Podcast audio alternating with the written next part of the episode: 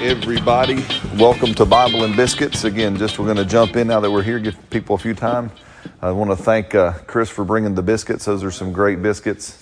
Uh, so that's awesome. Uh, down here at the little Chevron gas station by the church. So those that are listening out in podcast land, Irondale, Alabama, Grantswood Trail, Chevron, what is it called? Nana's Kitchen. Best biscuit in town right there.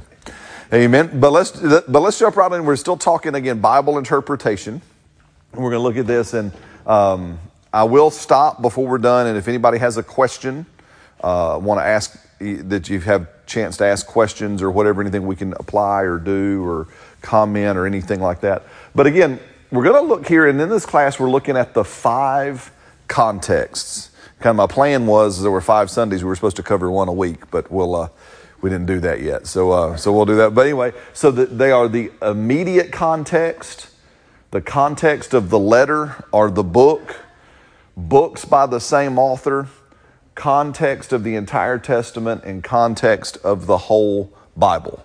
So now, to me, these contexts they're the foundational tools and framework of interpreting your Bible, right? Because again, context is king. And again, as we've jokingly said, have y'all all heard, you know, when people make a biblical argument, they're always the one that's in context and everybody else is the person who is outside of context. You ever know, no matter what denomination we're a part of, no matter everybody. Well, I, I say that as a little funny example because it shows that we all understand that the power of context is king. Understanding why something was written, where it was written, to whom it was written, what it was written about is important. Does that make sense? So, again, some questions you can ask as you're studying your Bible when you're reading any passage is who's doing the talking? Who are they talking to? And what is the subject under discussion?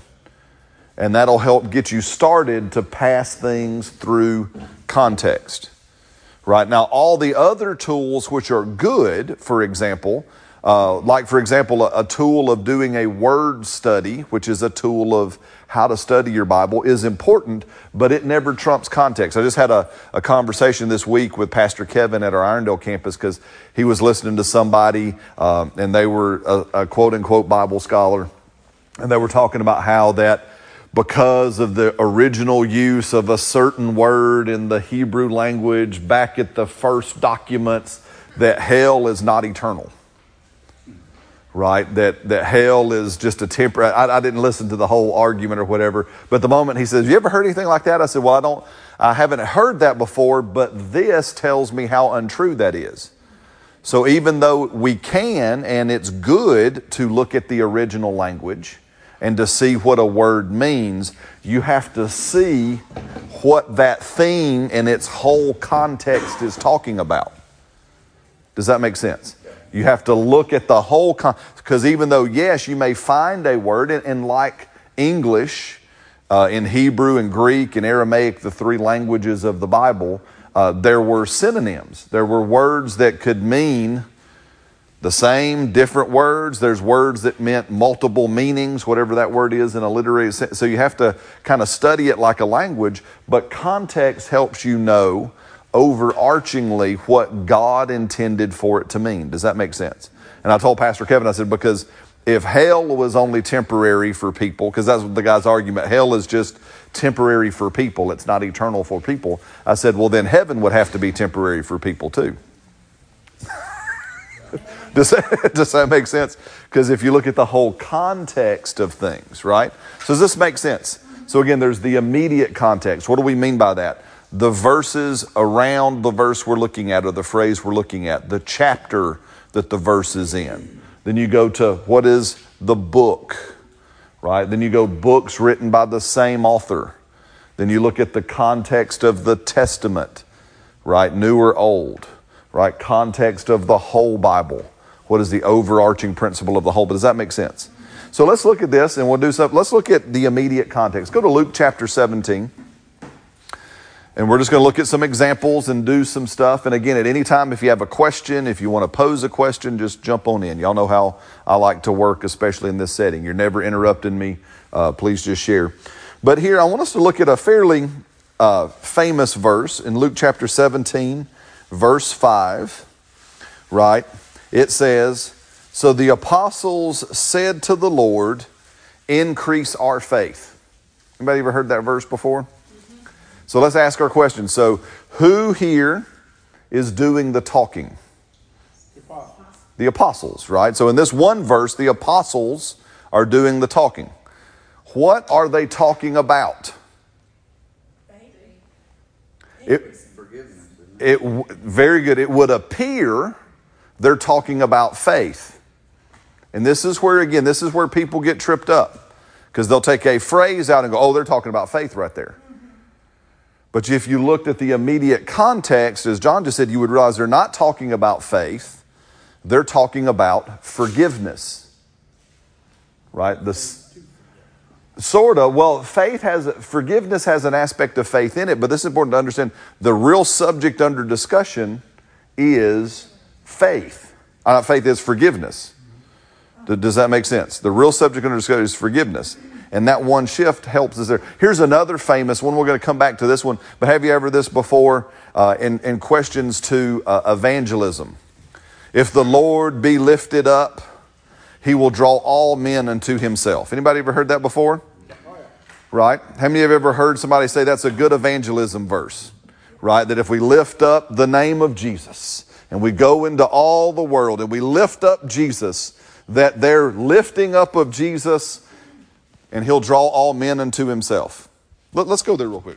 I'm just going to, we'll come back to this. Don't let me forget John 17 or uh, Luke 17. Let me find, I've got a reference of that note. It's in John chapter 12. That's why I was confused. Which is not hard to do sometimes. Come on, y'all. Y'all are. John chapter 12. John chapter 12. In verse 32. Right here again. So let's do the same thing.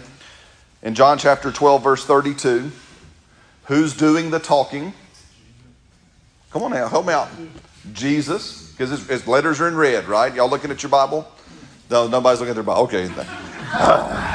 Come to a Bible interpretation class. Nobody brings a Bible. You're looking at your biscuit. Everybody got their biscuit in their hand. No, but so here in John 32, for those that aren't unable to look at their Bible, either because they're chomping on a biscuit or they, they got, don't have their Bible with them, these words are in red. So if it's in red, who's doing the talking? So who's doing? Jesus is doing the talking, and it says, "And if I am lifted up from the earth, I will draw all peoples to myself." So what does it sound like Jesus is talking about? He returns back to heaven. Well, again, it sounds like the cross. If he be lifted up, right, and he's going to draw all peoples unto himself. And what does that sound like? Evangelism, the gospel, people getting saved right? But let's back up a little bit. And here, when we look um, at verse 27, and even there you can go back further. Let's go to verse 23. Says, But Jesus answered and said to them, The hour has come that the Son of Man should be glorified. So, what is he talking about? his death, his death, his resurrection, what's to come, his work. Most assuredly, I say unto you, unless a grain of wheat falls into the ground and dies, it remains alone. But if it dies, it will produce much grain. He who loves his life will lose it, and he who hates his life in this world will keep it for eternal life. If anyone serves me, let him follow me, and where I am, there my servant will be also. If anyone serves me, my Father will honor him, my Father will honor. Now, verse 27 Now my soul is troubled, and what shall I say? Father, save me from this hour. But for this purpose I have come to this hour. Father, glorify your name. So, what is Jesus talking about? Well, he's talking about his work, right? The purpose that he came. Why did Jesus come?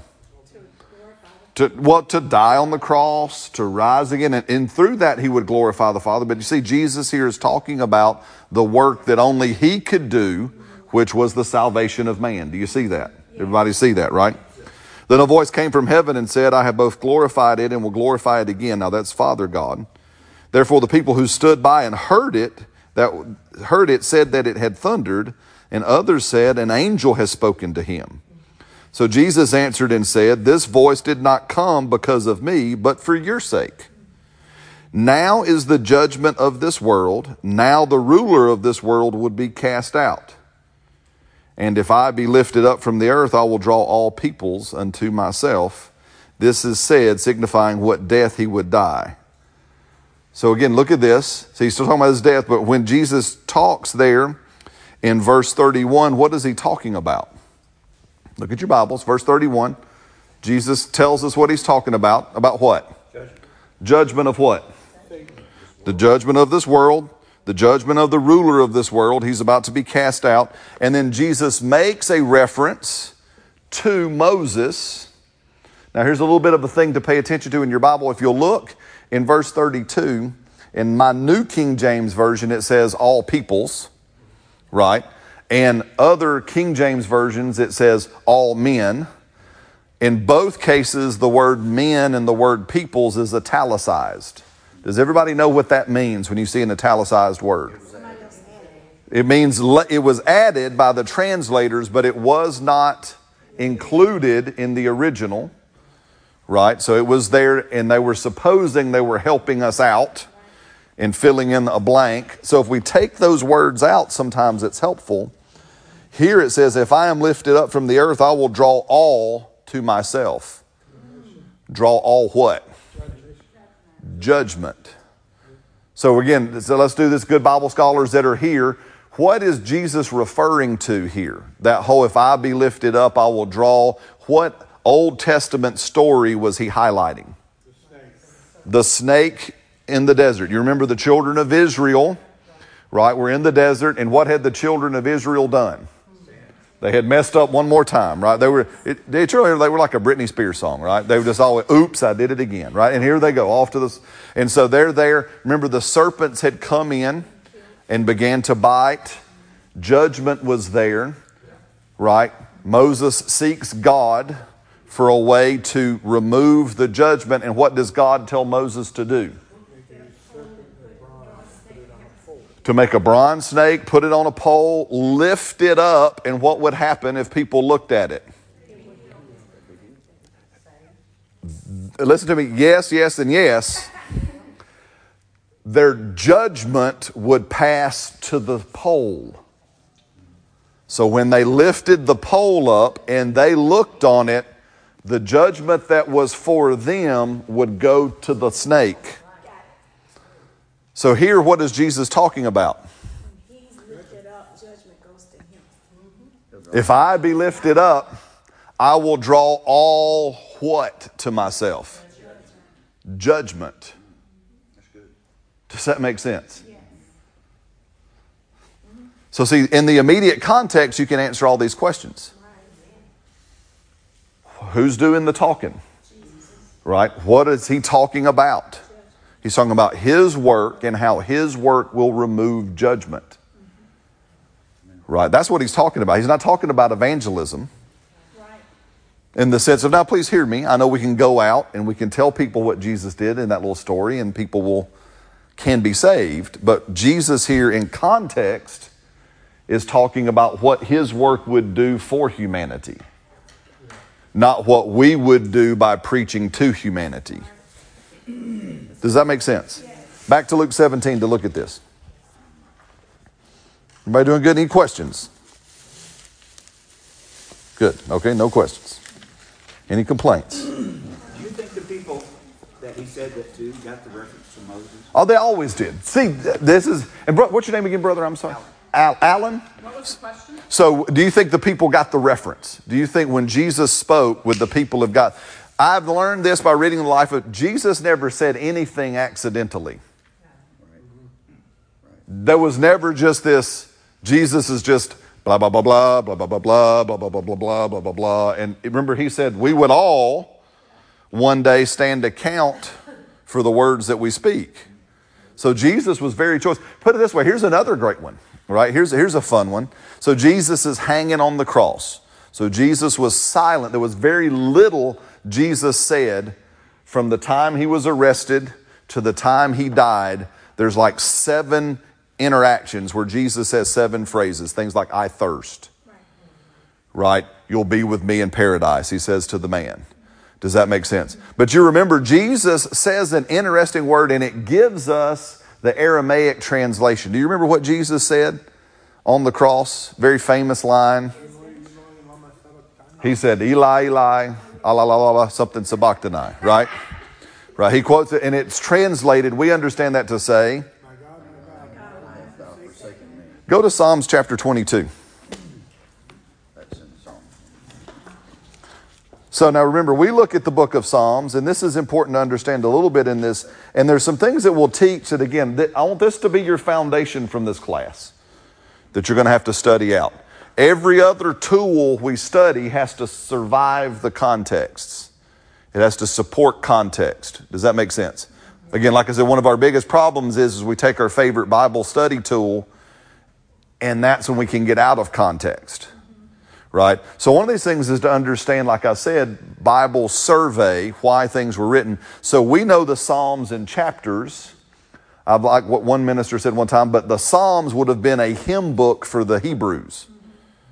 Just as much as I'm sure if you grew up on some good old Baptist hymn books, and, and you knew when they and praise God, I loved them, me too. And they said, go to go to hymn number 123. And you could all you didn't even have to know the name right? You just, oh, 123? And man, you're singing already. Does that make sense? It would have been similar, most likely, for the Hebrew people, right? Just as much as if I was to, let's say, have some fun. You want to have some fun? If I start a song and I say, trust and obey. Well, you need to, it's a great, trust and obey, for there's no other way to be happy in Jesus but to trust and obey. How about a little kids one? This is my favorite one I teach my kids. This one has disappeared, and we need to redo it. It's J O Y. Remember this one? J O Y. This must surely mean Jesus first, yourself last, and others in between. Charismania had a different version of Isn't that a good one? We all know this one, right? Amazing. Y'all see that? Yes. That's what Jesus did that day on the cross. Oh, that's good. Psalms 22, verse 1 My God, my God, why have you forsaken me? Now, that's exactly what Jesus quoted. And just like I did with you, those that would have heard it would have gone Psalms 22. Let's keep reading and see if this doesn't describe something. My God, my God, why have you forsaken me? Why are you so far from helping me and from the words of my groaning? O oh my God, I cry in the daytime, but you do not hear me, and in the night season, and am not silent. For you are holy, enthroned in the praises of Israel. Our fathers trusted you. They trusted, and you delivered them. They cried to you, and were delivered. They trusted in you and were not ashamed. But I am a worm and no man, the reproach of men and despised by the people. Doesn't it sound like Isaiah 53? All those who see me ridicule me. And that going on at that moment when Jesus is hanging? They shoot out the lip and they shake their head and say, He trusted in the Lord. Let the Lord rescue him. Isn't that exactly what the Pharisees said? Let him deliver him, since he delights in him. Isn't that what the Pharisee said? But you are he who took me out of the womb. You made me trust while on my mother's breast. I will cast upon you, I was cast upon you from birth, from my mother's womb. You have been my God. Be not far from me, for the trouble is near, for there is none to help. How many disciples were with him? None. None.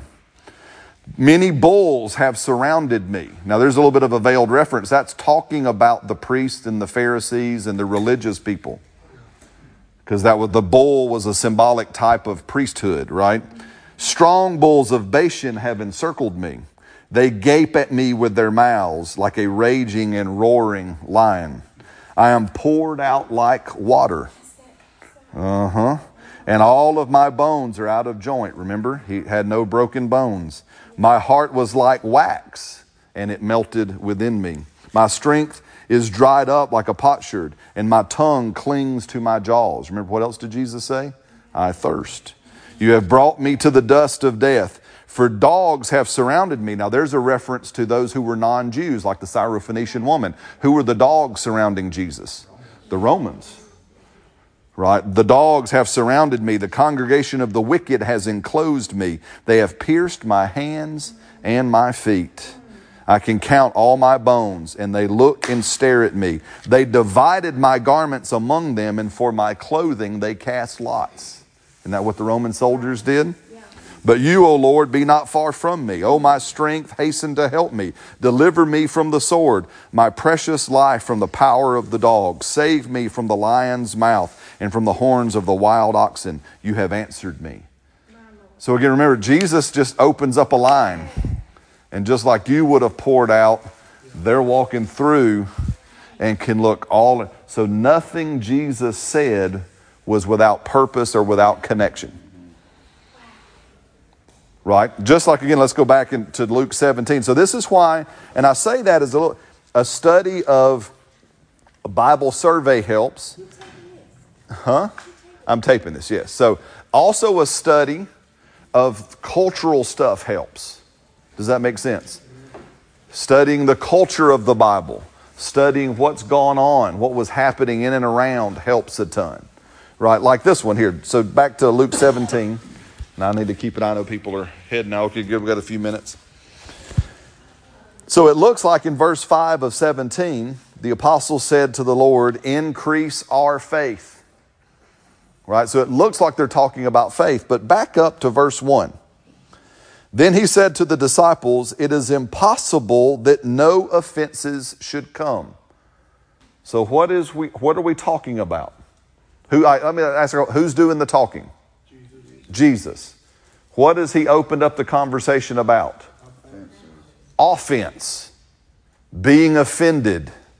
He says, hey, listen, it's impossible that there should never be any offenses. I mean, on one side, if we're looking to live an offense free life,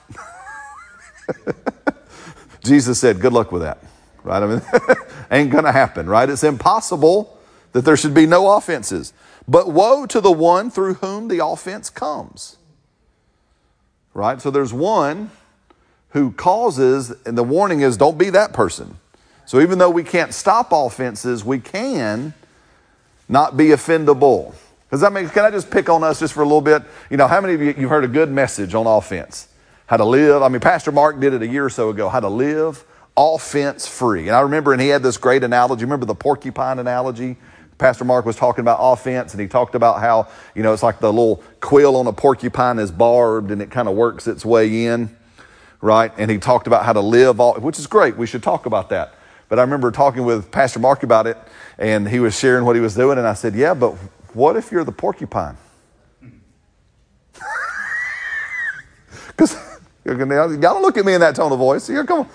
Right? I mean, many times we talk about that. I'm going to live no offense. Yeah, but what if I'm the porcupine? What if I'm the one running around sticking people? See, there's two sides to every conversation. Sure, let's learn how to live offense free, but I also need to look at the side of the equation that says, well, am I the porcupine? Am I running around here? Because Jesus said, hey, listen, you're not going to stop offenses, but you can stop being offend, offensive. That's a whole other message for a whole other day. Amen? It would be better for him if a millstone were hung around his neck and he was thrown into the sea than he should offend one of these little ones. Take heed to yourself. If your brother sins against you, rebuke him, and if he repents, forgive him. So don't you love that verse? Jesus said, you know, if somebody comes up and does something wrong to you, you look at him and go, stop it. oh, y'all look. But when, when my kids were little, and I got some little kids here, you know, I remember we were up in Canada in the church, and, and the kids worker comes up, and it's Sophia, and she goes, "Now, now, Pastor Brad, I know you didn't teach your kids this, but Sophia punched this little boy in in Sunday school." I said, "Okay, well, no, I, I, I probably taught her to do that." and, and, she looked at me. I said, uh, "Is it so and so?" She goes, "Yeah." I said, "Oh." I said, "Well, this is what I taught my kids." First time they come up and do something, you stick your hand out and you go, stop it, just like Jesus said. If it happens again, you go to the authority, the teacher and the parent, and we'll go with you. And we go to the authority. And if the authority fails to do their job, I go clean their plow. Right? I mean, just take care of it. See, I probably told her to do that. You know? but you know, Jesus didn't say we can't defend ourselves. Jesus said here, hey, look, take heed to yourself. If someone comes against you, rebuke them. Hey, stop that. Don't treat me that way. Right? You don't get to speak to me that way. You don't get to treat me that way. You don't get to act that way towards me. That's not right. Right? Because sometimes in church we feel like we can't stick up for ourselves. Right? We can't defend ourselves. Right? Remember, and we always go famous. Here's the we always famously go to what? We got to turn the other cheek. Uh, here's a funny. So courage is with me today. And I forgot what happened. And his mama spanked him. And he goes, Mama, should I turn the other cheek too? I said, Boy, you quit being, you quit, quit, being like you, quit being like your daddy, right? I mean, that's just going to get you, that's just going to get more coming at you. But anyway, but anyway, so uh, that's just a funny from the Holloman household. But we stick up, but it says, but if he repents, you forgive him. Right? Same person. Right? So do you see that balance? I mean, I didn't mean to teach on that, but that's a good one. When things come, you can look at people, hey, don't treat me that way. And if they come back and go, hey, I'm so sorry, I shouldn't have treated you, hey, hey it's all right, you're forgiven. Let's just move on. You're my friend, you're my brother. Does that make sense? Lot, lots inside it.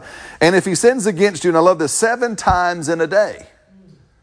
Now, again, in the original language, it actually says if he does the same thing seven times in a day.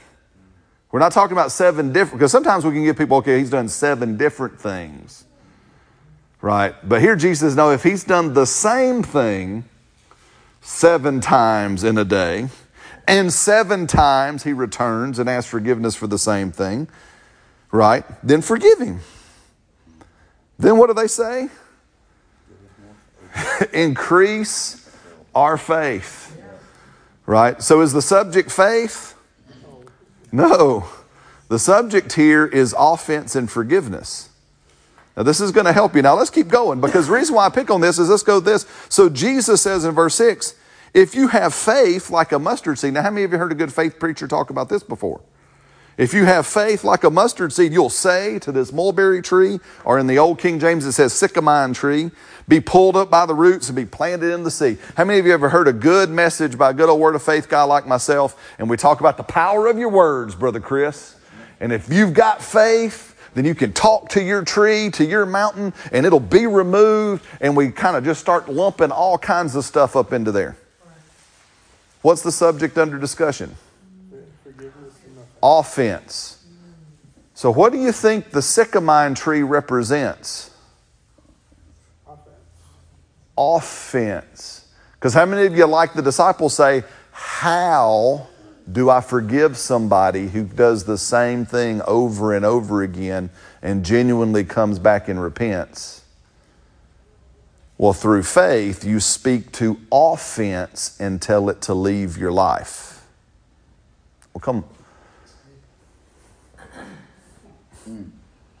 We ain't never taught it that way, have we? That's what Jesus was teaching. Hey, listen. How do we know again as he's doing this? An interesting thing. Now, here's where again some little bit of cultural study can do, and I'm gonna have to pull my phone out and share because you can Google this. I Googled it. It took me like five minutes to find out, so you can do the same thing. But you can uh, Google things like why did Jesus talk about the sycamine tree in connection to offense? And what Google will show you, and many other scholars will say, is there was a certain fig tree, a certain fruit bearing tree that would grew in the region there all across Israel and that area, right, that was specific. So again, back to what Brother Allen said, Jesus just didn't pick something out of the, out of the air. He says, You'll be like that tree. And that sycamine tree has a very large and deep root structure and is the fastest growing tree in that region. Doesn't that sound like offense? A deep, fast growing, large root system. Remember what I forgot who it was later in the scriptures, using a whole context? Don't let a root of bitterness spring up within you. Why? Because it's like a sycamine tree, Jesus said. It'll grow fast and it'll grow big and it'll spread out in your heart. Do y'all see this? So Jesus is not being accidental. Here's the one that got me is one of the names of this tree is it's called the casket tree because it was the preferred lumber to make caskets from. Doesn't that sound like offense? You hang on to it, it'll kill you. Kill something, bury it in the ground. So Jesus actually was hey, you can say to the casket tree. Y'all know that tree, and everybody would have known, oh, yeah. Because another name for that tree was called the pauper's fig or the poor man's fig because it produced a fig that wasn't sweet, it was bitter. And you could consume it, but only a nibble at a time. You couldn't eat the whole fruit at once, it would be too bitter. But you could make do, you could eat it a little bit, a little bit, and a little bit at a time. Does that make sense? And it was called a pauper's fig because it's all the poor people could afford to eat. But doesn't that sound like offense? Is offense bitter or sweet? It's bitter. And you can eat it, but only a little bit at a time. That's why that's what the problem with this is, right? Right? None of us go out there and just eat a big old pound full of offense. Mmm, this is delicious. Offense comes a nibble at a time. Do you see why Jesus says? Now, here was the one that also got me. But this tree is only pollinated by a specific wasp that gets into the flower and stings the heart of the flower. And so now do you understand why Jesus said, hey, listen, if you have faith, not a lot of faith, if you have mustard seed faith, you'll actually say to your offense, you'll speak to that which offends you and cast it from your life because you don't want the sycamine tree of offense growing in the garden of your heart. Do you see the difference? Now, do you see that? Besides a little bit of fun we had on Google, but just looking here, if we didn't even look at Google, if we would looked and said, "Oh, Jesus is talking about offense," Jesus is talking about forgiveness. He connects faith and forgiveness. It takes faith to forgive, but his subject isn't faith. So, therefore, when he says, Oh, then you'll say to the sycamine tree, Be pulled up and planted in the sea, and it must obey you. Amen. Aren't you glad all offense must obey you? yes, sir.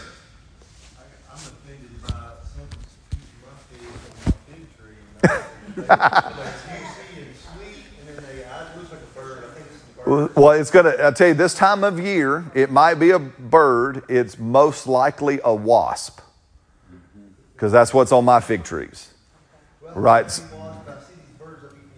Yeah, now, yeah, now, now the birds will come and, and help themselves. The squirrels will come. Yeah. Yeah. Offend them. You're offended. Well, they cast them, cast them birds out with a 22, brother. That's what I. that's that's what. No, no, no. I just. Uh, it's great target practice for my boys. That's awesome. That's why. but no. But does that make sense? Do y'all see that? And you see that that's all just from immediate context. If you just looked and asked yourself three simple questions, and you may have to back up from the verse. You may be looking again. You may be looking at verse five. And it sounds like the subject is faith, but it's good for you to back up a little bit and get a run at what was being talked about.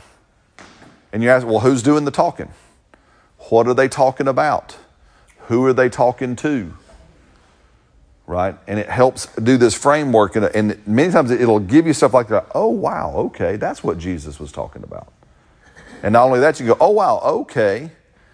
Maybe that's why I'm still struggling with whatever, with offense. Because I've been hoping I. It, do you understand? Most Christians hoping they're going to feel their offense away. You know, like I used to, my mama used to, I used to be, that my mama, I'd say, Mama, Mama, it hurts. She goes, Well, it'll feel better when it quits hurting. That was like one of my mom's classic responses. Mama, mama, this hurts. Well, it'll feel better when it quits hurting. Right? And many times that's what we do with offense. We're waiting for it to quit hurting. So then I'll feel better when it quits hurting instead of what Jesus said. No, no, no. You have to treat offense like the sycamore tree, and you got to talk to it. And you have to speak to your offense and say, I forgive that person. I release this offense. Whatever was owed, they don't owe me anymore. You have no place in the garden of my heart. You have no place in governing my decisions and my responses and my choices towards this person. You understand? Again, now to look at that, you understand why is that important? Because you understand that's how we all got saved, right? Jesus said, You believe in your heart and you confess with your mouth that He is Lord and you are saved. Well, also, what you're doing when you're confessing your sin and you're confessing is you are using what Jesus said. You're talking to the offended person called Brad. Brad sometimes was my greatest offender. And, and I was saying, well, that's not me anymore. I used to be that, but I'm not that anymore. Right? That was once me, but not any longer. Right? And we speak to our offense. And I, I think, guys, listen to me, that's a big thing why people run around and they're still offended. Right? Is because they're waiting for, like my mama, they're just waiting to feel better, and then they'll feel better. Instead of saying, no, I got to talk to this thing. My mountain. Yes, sir. Something the Lord kind of revealed to me. I didn't like it at the time, but is along the lines of this speaking to the offense. But He also said to pray for those that despitefully they use you. Well, I'm usually offended with people that despitefully use me. and so, what the Lord added to what you're saying was not only speak to the offense, command it to go, pray for that person. That's exactly right. And, like, oh, and bless them. Oh. Absolutely. I mean, just that, but what I find is the enemy doesn't remind me of that offensive person as often if I'm just going to pray for them. That's exactly. If I bless them and speak life over them. That's right. Then all of a sudden it's like, okay, I quit reminding him. He's just going to pray. That's exactly right. Well, some of that is, well, here's the thing, and again, and this is a whole other conversation. I'm going to have to let y'all go for, for time's sake. But remember, you know, we're talking about, you know, last week and this morning, seed time and harvest. But remember, the greatest seed are your words and the revelation God has given you when you speak it. Again, here, here's a, a, an interesting thing. So we all right, we all good old Pentecostal people. Everybody here Pentecostal? Everybody talking tongues? Anybody here don't talk in tongues yet? If not, we can pray for you. You can talk today. But have you ever noticed, and here's just a little bit of an analogy, right? So when we yield ourselves fully to the Spirit and He comes upon us, what's the first thing He grabs? Your mouth. He grabs your mouth and gives you an ability to speak in a heavenly or an earthly language you don't even know. So when God comes and fills our life, His first target of interest is our mouth to get a hold of what we're saying. Now, how many times did Jesus have to cast out? It was called a deaf and dumb spirit. Have you ever noticed that when the devil fully possesses somebody, the first thing he goes after too is their mouth. Why? Because Jesus told us in the parable of the sower. The sower sows the word. And yes, he is specifically talking about the word of God, but the sower sows his words. See, your greatest seed in life are your words. Your greatest, and that's why what you were saying, John, is true when Jesus says, Pray for that person that has offended you. That prayer is a blessing, is what the prayer is. Father, I speak blessing over them. Father, increase them. Father, do this for them. I speak life over them. I speak favor over them. Lord, that that whatever ha- and you're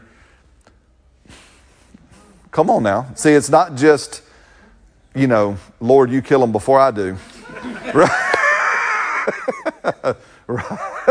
right? you get them before. It's actually a, you're declaring over them the kingdom of God, which is the kingdom of life. You are declaring over them light. You're declaring over them revelation. You're declaring over them. Why? Because you're sowing the word. Amen. Does that make sense? Yes, ma'am, Miss Angela. Yeah, I was just gonna say, I, uh, I shared that actually this past weekend with a person.